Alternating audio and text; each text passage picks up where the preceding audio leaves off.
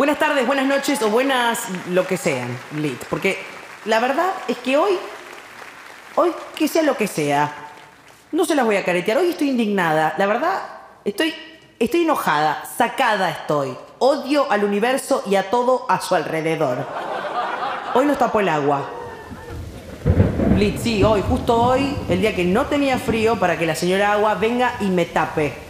O sea, al contrario, tenía calor, estaba disfrutando del sol y había conseguido ese plan que se arma muy pocas veces, que es tarde de pileta y asado. Pero no, no, no. Estoy acá, en un Zoom, con unas ganas tremendas de tirarme al vacío, lit, pero igual tranca, porque según el asador todavía falta un montón, así que... Así que para matar el tiempo, lit... Perdón, señor tiempo, no es que tenga algo contra usted, pero es usted o yo, así que... Digo, llegó el momento de analizar la frase Tener alta lija. ¿Alguna vez se preguntaron por qué decimos que tenemos alta lija cuando tenemos hambre? De verdad nunca entendí la relación de tener hambre y tener una alta lija, lit. Supongo que será como una actividad que hacen las personas para matar el tiempo. Otra vez, perdón, señor tiempo, no es que tenga algo contra usted. Pero ¿a quién se le ocurre ponerse a lijar una pared si tenés hambre? ¿Eh? Explícamelo. Porque no sé ustedes, pero cuando yo tengo hambre, tengo un hambre que no veo, lit. ¿Y saben lo peligroso que puede ser ponerse a lijar una pared con una alta lija y un hambre que no ves?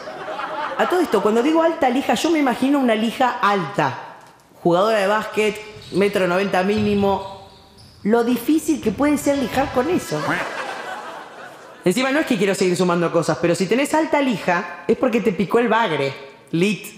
O sea, imagínate el miedo que se pueden pegar los demás comensales si me agarra hambre en un restaurante y peor en la pescadería. O sea, mirá si justo se levanta a picarme el bagre que está en exposición mientras yo saco una lija de dos metros. Todo muy raro.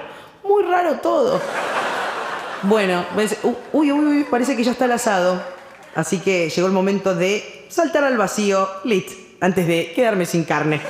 Igual nos escuchamos la próxima semana en esta locura hermosa creada por Twenty que hemos dado a llamar Litcast. Plenty.